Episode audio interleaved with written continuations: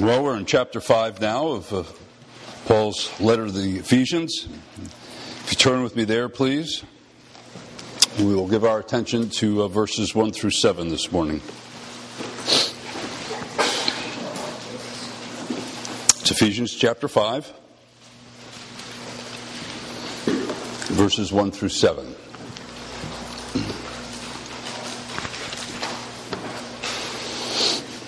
Paul writes, Therefore, be imitators of God as beloved children, and walk in love, just as Christ also loved you, and gave himself up for us, an offering and a sacrifice to God as a fragrant aroma.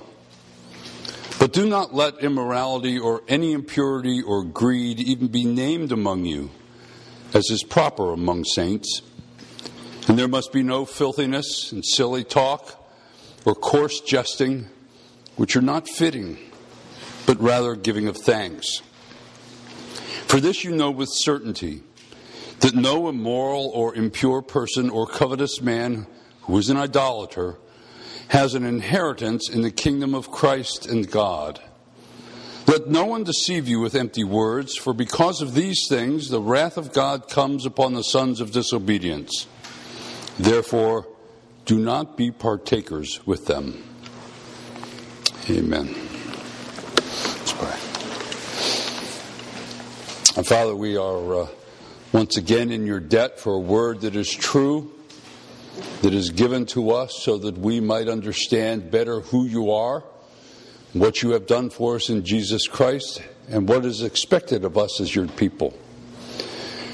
We also thank you that your Holy Spirit has been given to us, not just to understand these things, but to enable the very realities that you desire to be characteristic of our lives to come into being.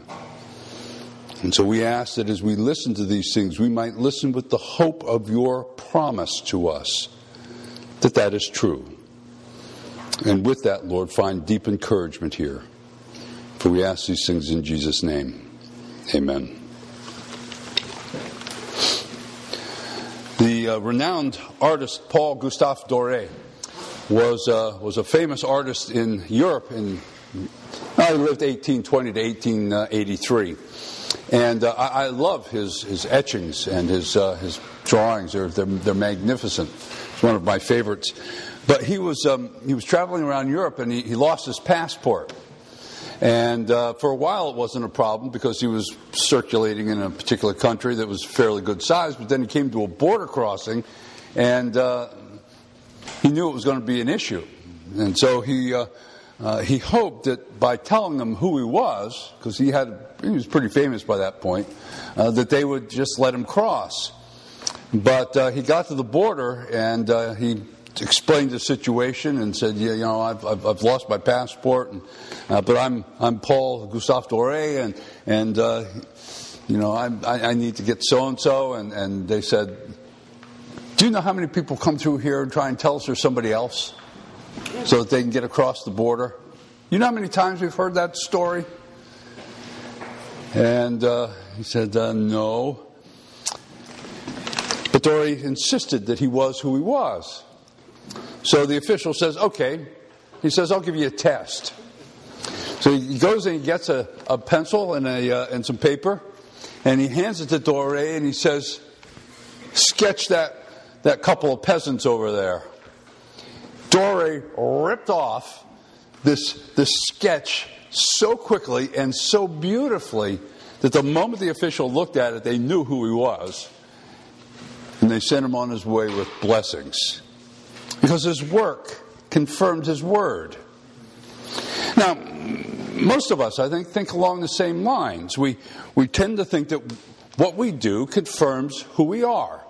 And so we spend a lot of time in our life looking for those things that define us, that define our identity. And so we look here, we look there, we try this, we try that. You know, we, uh, we take stock of our gifts and our talents and our experiences. We look at our strengths and our weaknesses, our personalities, our likes and our dislikes. our opportunities, our general psychological makeup, and everything else. And when we get it all kind of put together, we roll it up into a little ball and we say, This is me. I mean, that's what we often do. This is me. This is who I am. This is what I'm like. That kind of self knowledge is, is, is, good as far as it goes, and it's, it's not an unimportant thing to have. It's good to know ourselves. But there's something far more basic, far more fundamental about our identity as Christians that Paul says is true and really forms the bedrock of our identity as people. And the simple fact of the matter is this is when we are called to be the people of God, we are called to serve him and to glorify him and to fulfill his purposes through us in this world. That is the most fundamental identity that we have as people. And in this book, what we've seen is that for the first three chapters, he basically told us how we became those people, because there was a time when we weren't. But now we have become those people. And for the last three chapters, chapters 4, 5, and 6, he now says, This is how you're going to have to live it out. This is what it looks like if you're going to be who you really are. And what he says here is that you you be who you really are first by imitating God, secondly by avoiding sin, and thirdly by clinging to the truth. I'm putting a lot of this in, uh, in more positive terms than Paul tends to, but it's exactly what he says. If you're going to be who you are, that's what you have to do. You have to imitate God, you have to avoid sin, you have to cling to the truth. So, whatever else may define you, and there are lots of things that do, nothing is more fundamental and foundational than living out who you are as a Christian person. And that is what we're going to give our attention to this morning. The first thing Paul says in verses 1 and 2 is that we must be who we are in Jesus Christ by imitating God. The Greek word for imitate is the word from which we get mimic. You know what a mimic is, right? A mimic is, is somebody that can look at. My daughter Grace is a great mimic. Okay, she can look at somebody else, pick up one of their characteristics or idiosyncrasies, and bang, she can just nail it. And, and it's, it's great. But what he says here is that we are to mimic, we are to imitate nothing less than the character of God. So, because God is holy, we're to imitate his holiness. Because God is merciful, we're to imitate his mercy. Because God is humble, we're to imitate his humility. Because God is loving, we are to imitate his love. And it is God's love in particular that Paul focuses on here. And notice how he does it.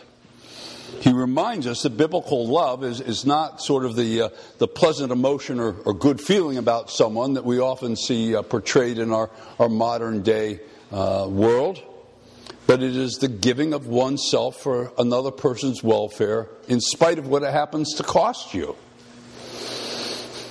Divine love is, is unconditional love. Right?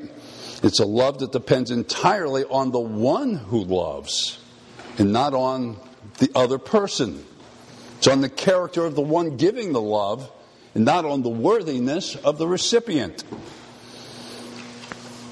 That's why Paul writes in Romans while we were yet sinners, Christ died for us.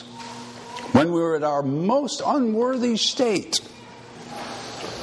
God loved us enough to redeem us through the blood of his own son.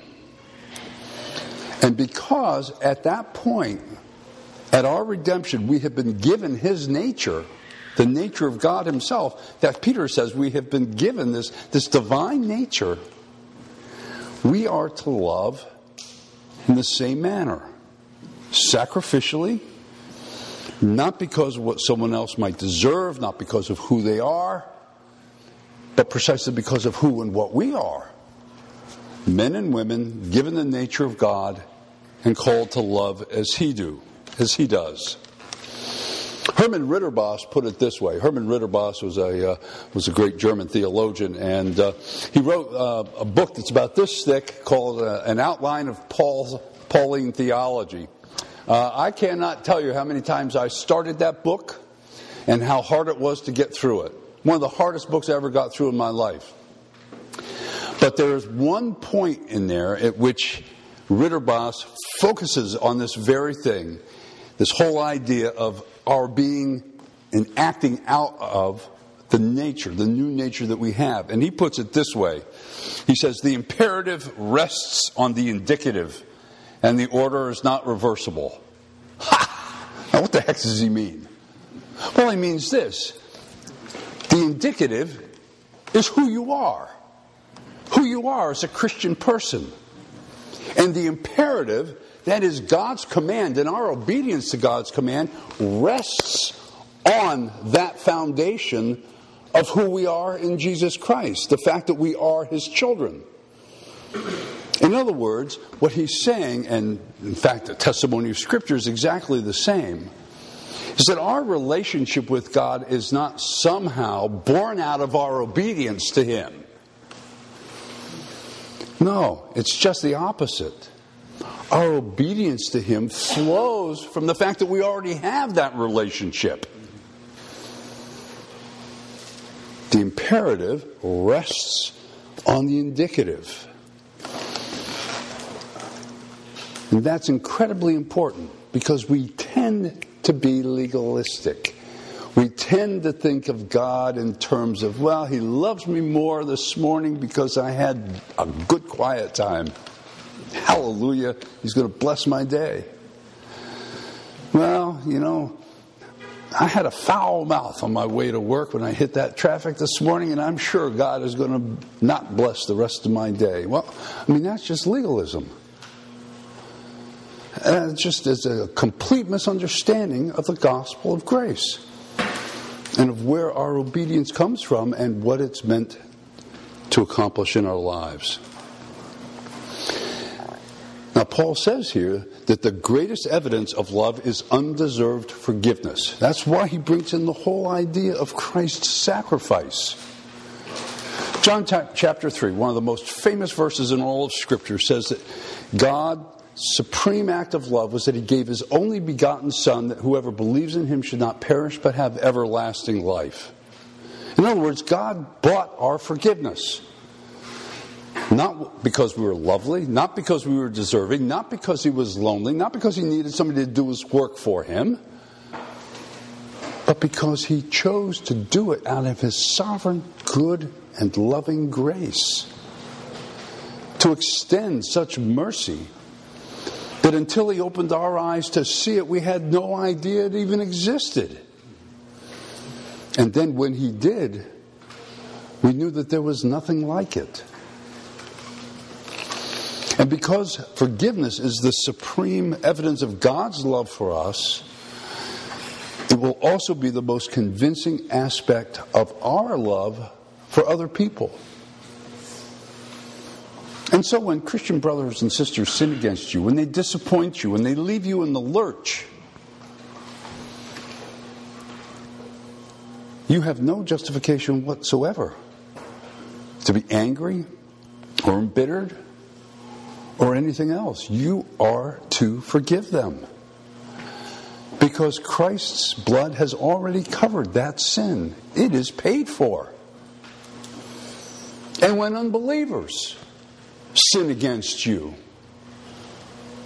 you are to bear it graciously and honorably and in a godly way to demonstrate the reality of how Christ bore sin against himself from ungodly people.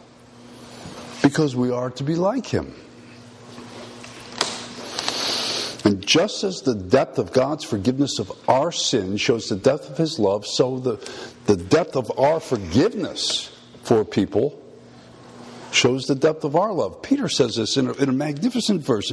In chapter 4, verse 8, he says this Above all, Keep fervent in your love for one another, because love covers a multitude of sins. The Greek word for fervent means a muscle stretched to its ultimate capacity. It just can't go any further. Stretched to its ultimate capacity. And what Paul, uh, Peter says is that our love is to stretch to the limit in order to cover the multitude of sins that people commit against us, whether they be believers or not. But it is in doing that, it is in loving like that, that we demonstrate the deep and profound reality of a love that cannot be humanly generated, but can only come from a renewed nature. Nature that is made like its creator, like Jesus Christ. Well, the next thing Paul says that we have to do is, is to, if we're going to be who we really are, is to avoid sin. Alexander the Great is said to have uh, found out that in his army there was a, uh, another man named Alexander who was a coward. And he went and he found that Alexander, and he said to him, real simply, he says, uh, Renounce your cowardice or renounce your name. In other words, you represent me. And if you're going to be a coward, get out of here. And in many respects, that's precisely what we're supposed to do. Specifically, here we are to renounce the sins of immorality and greed because they are not consistent with our identity as the people of God. Now, Paul uses a whole lot of terms here, six of them to be exact. And uh, you would think that it's just like a laundry list, but really what he does here is he gets at something very profound.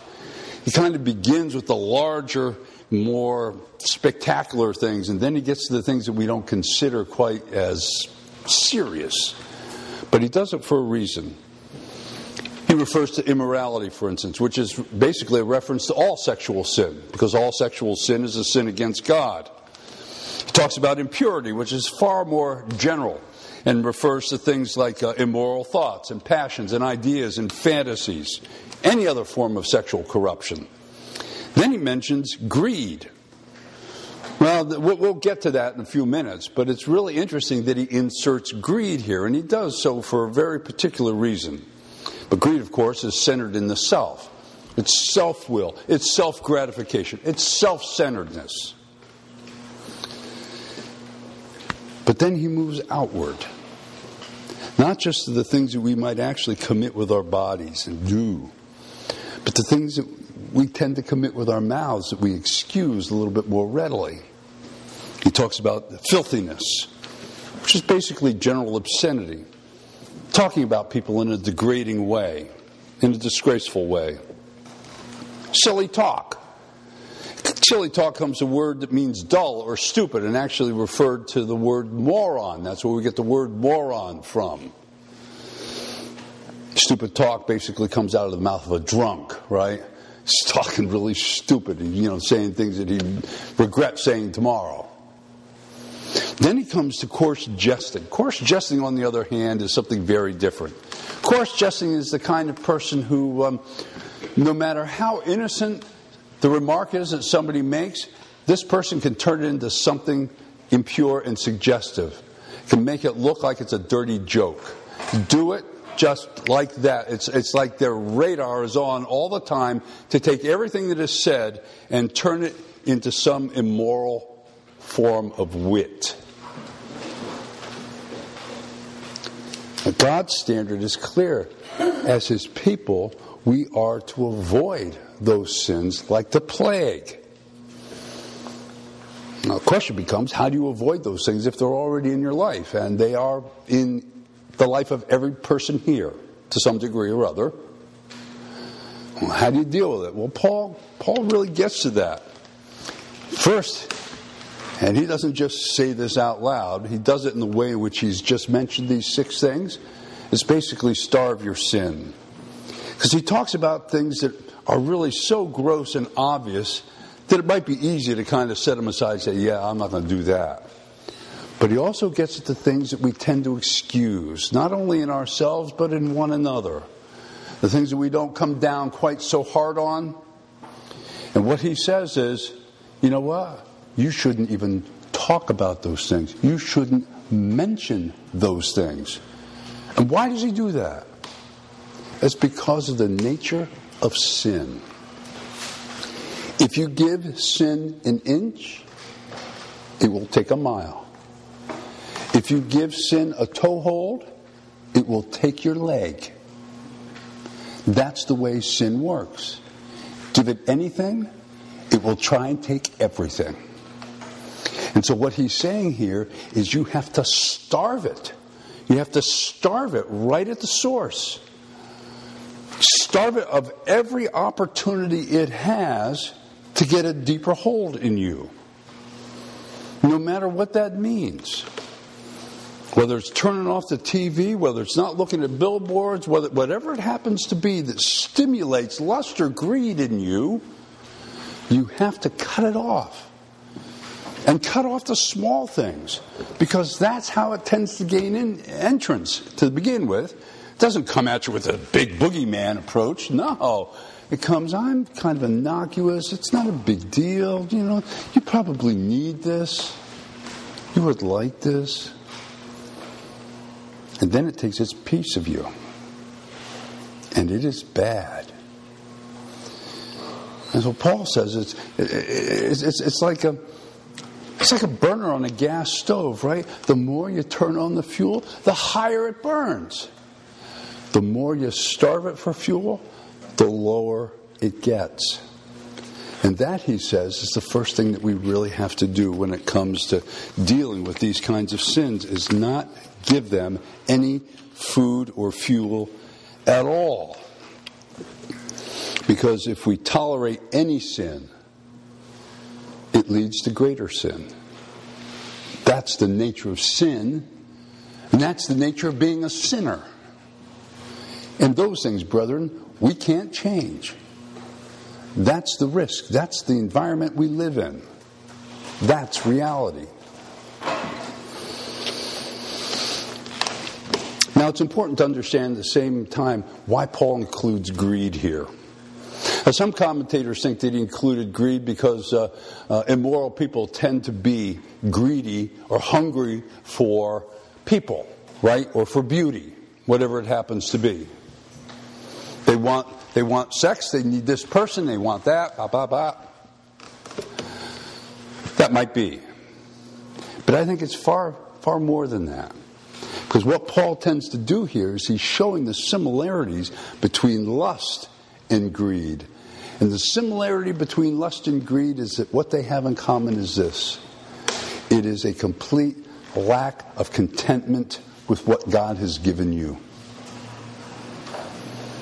God has given us sex to be used in a particular arena at a particular point in our lives not before, after, or anywhere else. Just there, in marriage, with one person. That's it. Anything other than that is sin. But most people aren't content with that. They dabble here, they dabble there, whatever it happens to be. And the same is true with greed. Right? We live beyond our means. We really don't need it, but we get it anyway. We really shouldn't have it, but we do it anyway. And what Paul is saying is that if we really live with a sense of God's provision as being sufficient and meeting the needs that we have for our lives, that it's good enough. That's all we have to have. And we are content. That is why Paul says we counteract it with thanksgiving. It's not just starving the sin, but we counteract it with thanksgiving, precisely because thanksgiving reiterates to us that God has given us all these good things, and it is sufficient for us. That in His wisdom and in His kindness, the things that He's provided are good enough. And it also draws our, our eyes up from idolatry which Paul says these things are, and lifts them up to true worship. Because he who thanks God truly worships God. Well, Paul moves on now, and the final thing he says is that if we're going to be who we are, we have to cling to the truth. Now, Paul puts this in the form of a warning, And it's well that he should because he's talking about serious business here. He says, For this you know with certainty that no immoral or impure person or covetous man who is an idolater has an inheritance in the kingdom of Christ and God. Let no one deceive you with empty words, for because of these things the wrath of God comes upon the sons of disobedience. Therefore, do not be partakers with them. Now, notice what he says here. The first thing he says is that anybody who, who lives a life that is, has the pattern of immorality or greed, no matter what they say about being a Christian, they are not. Because a person who's been given a new nature, those things are not the ruling characteristic of their lives. Doesn't mean that a Christian can't fall into that stuff. Christians do fall into that stuff all the time. But they can't remain there with a clear conscience. They can't continue it year after year after year after year after year. Because the new nature can't stand that. The new nature still is striving for the light, still looking to breathe the fresh air of truth.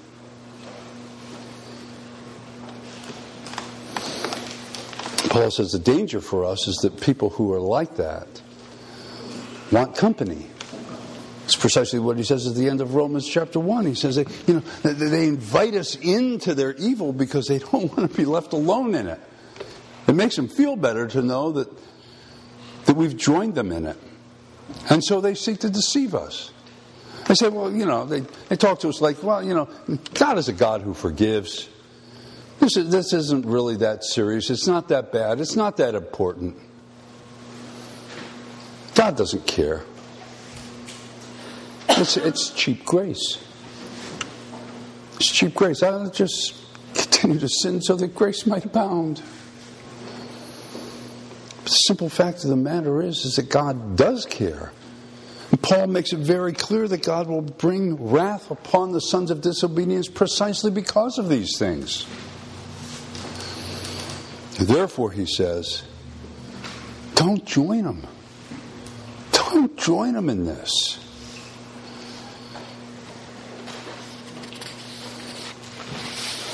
In Flannery O'Connor's uh, short novel, A Temple of the Holy Spirit, it's an adolescent girl who's uh, visited by uh, two older teenage cousins, and, and what they want to do is introduce her to, um, how should I put it, the, uh, uh the more sophisticated adult interests. And uh, at one point, they're, they're talking, and um, she overhears one cousin saying to the other cousin, they're kind of mocking this, this nun who was giving a lecture on, uh, on how to deal with uh, young boys or young men uh, in the back seat of the car if they went too far. And uh, apparently the sister's name was Sister Perpetua. I love the name, Sister Perpetua. And um, Sister Perpetua says, This is what you're supposed to say Stop, sir. I am a temple of the Holy Ghost. I don't know if that's ever worked, but the, the, the older cousins thought it was absolutely hysterical that, that Sister Perpetua would recommend something so ludicrous, so ridiculous. And they just howled. The young girl, however, she was deeply moved because the news that God had placed within her, because of his love for her, his own Holy Spirit, just struck her with a sense of awe and reverence. And it made her, frankly, want to please him by obeying him to the best of her ability. That is Paul's entire point here. It is the good, incredible, gracious, wonderful, life changing things that God has done for you in chapters 1 through 3 are to resound in your lives as you live them out and be who you are as Christian people. And part of that is to imitate God, and part of that is to avoid sin, and part of that is to cling to the truth. Amen. Let's pray.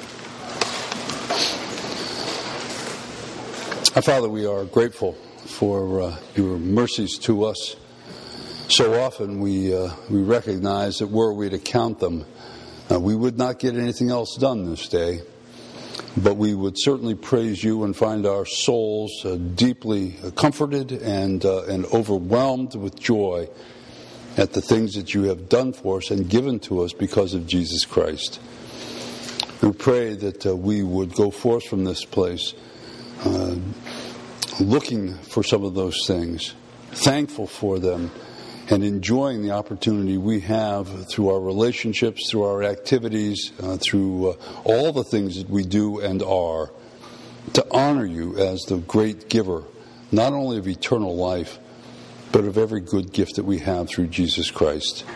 May it resound to your glory. May we resound to your glory as well in the way in which we conduct ourselves. For we ask it in Jesus' name. Amen.